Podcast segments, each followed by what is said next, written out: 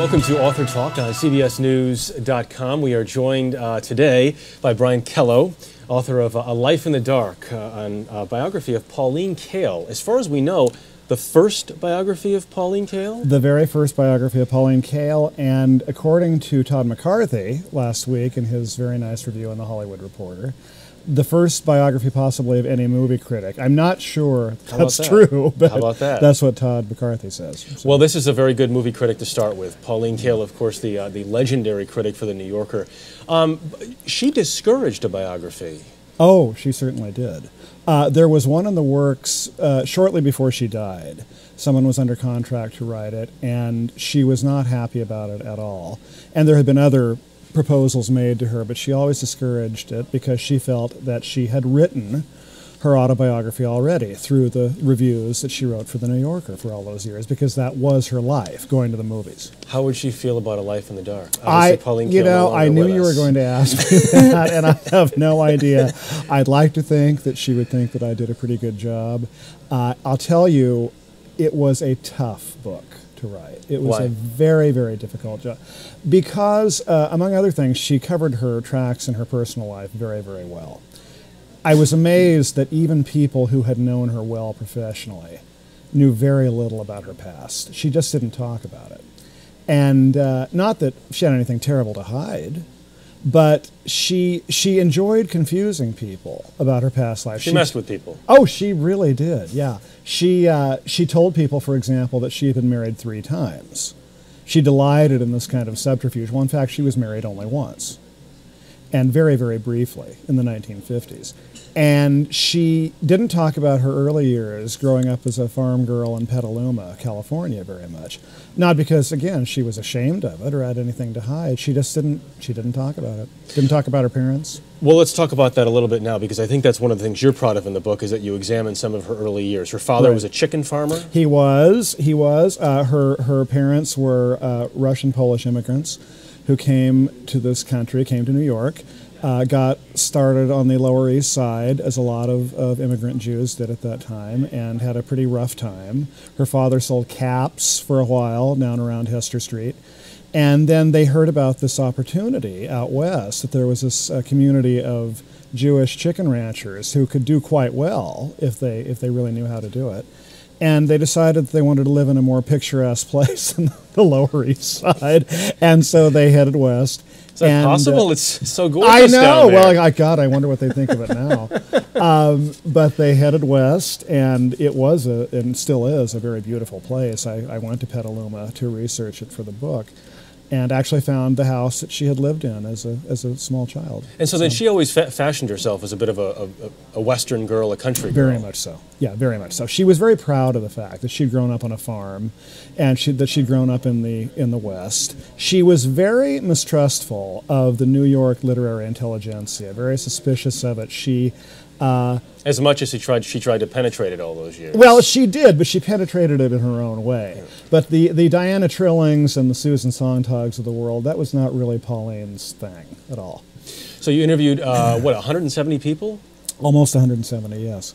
And uh, it was, I I wanted to uh, not only to interview the people that she had worked with closely, the writers she'd worked with closely, the younger writers whose careers she had helped promote and develop, but I also wanted to interview a lot of the directors and screenwriters and even some of the actors whose work she'd reviewed because I wanted to get their take on the impact that her writing had on their careers. Well, she, she was famous, uh, very famous, for only seeing a movie once and then writing about it and then not returning to it. What, why was that? Uh, well, that's what she always said. Now, some people, Carrie Rickey, for one, uh, the film critic for the Philadelphia Inquirer, insists that that wasn't always true. She did occasionally go back. But most of the time, I do think she saw it only once. Uh, she wanted to retain her first impression because she thought that was the truest one. She didn't want to go back and rethink and second guess herself. That said, she's obviously continually scrambling or, or, or scribbling down notes as she's watching these Constantly, movies, so that it's not like she just watches it and then tries to write everything down. Right. She's taking.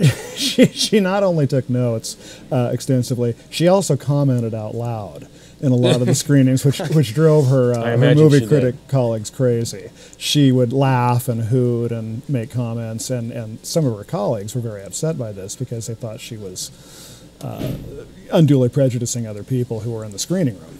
You said she was naive about her impact. She, she didn't. Did, did she mm-hmm. fully understand her impact? I think she very much understood the impact that she had at the New Yorker for all those years. As a, I mean, she she cut across so many cultural boundaries. She was she was more than a movie critic. She was almost a kind of a social critic too, mm. because she she observed in the context of her movie reviews what was going on at the time that had made the movie the way it was. And I think I think she did that better than anybody else.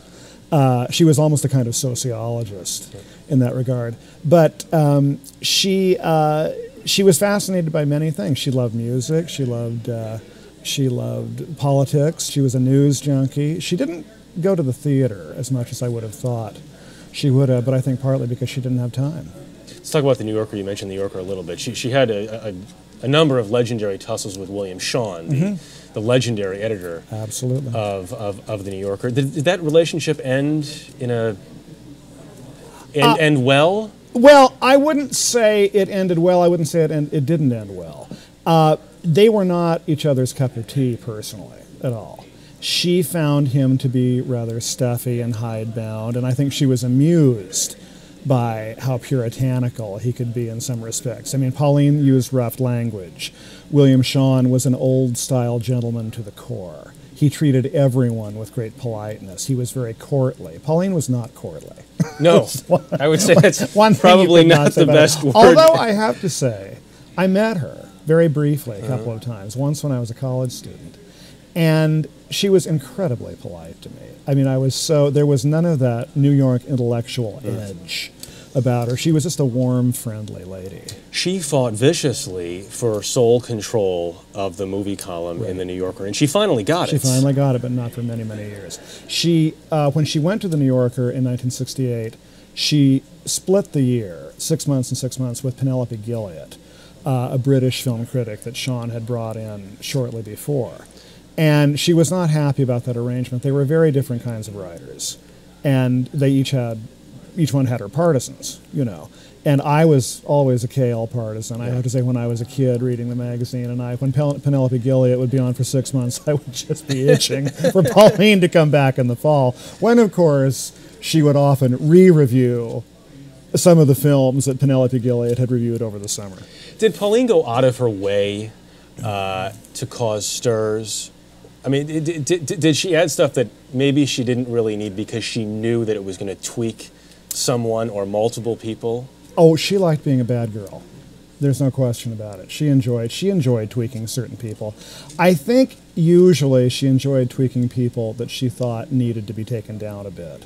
People she regarded as pompous. She had no time at all for pomposity.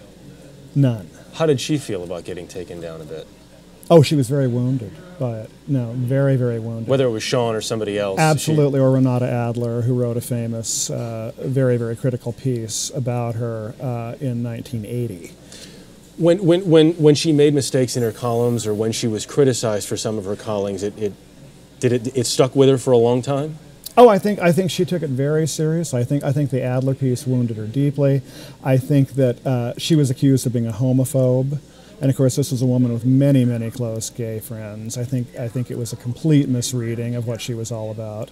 Um, she she didn't think that any group was off bounds uh, when it came to evaluating movie. If a if a gay themed film was bad, she said it was bad, and she said why she thought it was bad. If a Jewish themed film uh, was not up to her standard, she said so, and she said why, and she, she got in terrible trouble with that, with a review that she wrote of the Lanzmann uh, documentary Shoah about the death camps during World War II. She hated it. She thought it was a, a, a long, grinding bore and she wrote a very, very harsh review of it. And the Jewish community in New York, especially, just rose up in, in outrage. Is there an easy way to describe her, her critical style? She had a she had visceral reactions. Oh, yeah. She I, I mean I, she was not interested necessarily um, in the style as much as the the emotion. Maybe that's not the best way to put it, but she was very much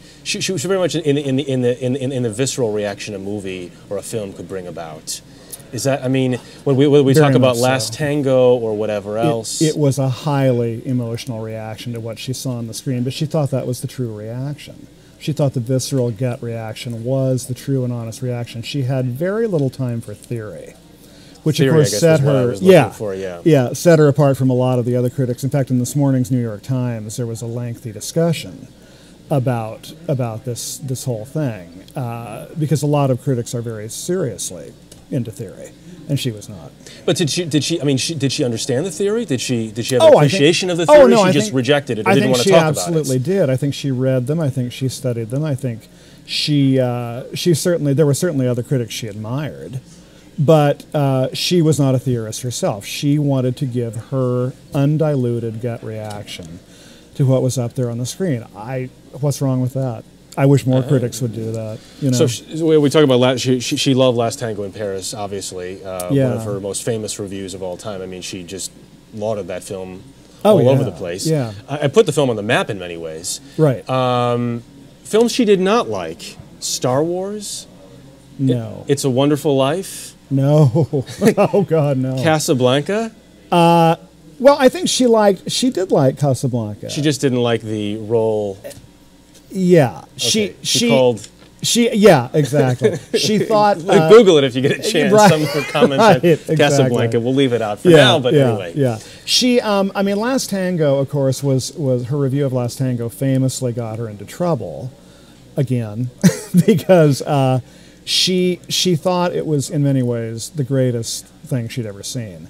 And she thought it was the most honest portrayal of, of male female sexuality that had ever been put on the screen. And I think in some ways she was right. Uh, I think a lot of people didn't know what to make of it. And uh, she did go overboard. She compared it to the world premiere of Stravinsky's The Rite of Spring as a cultural landmark. And of course, she opened herself up to raspberries from, from all kinds of her colleagues. But it's funny, um, when you were talking about her, her gut reaction to something and her not really taking into account political correctness or, or whatever the, the, the climate is at the moment. I was thinking about her the other day uh, when I went to see The Help, which I just think is a terrible, terrible wasn't movie I wasn't an enormous fan. that's Yeah. insulting and condescending to everyone. And it's interesting because I was listening. One thing I learned about, about reading Pauline Kael. I don't think was- Pauline would like the help. Oh, I think she'd hate it. I think she'd hate it. But I was listening to the comments coming out of the theater, and this is something that she did a lot, and she would often That's write about the, the, the comments that she would overhear.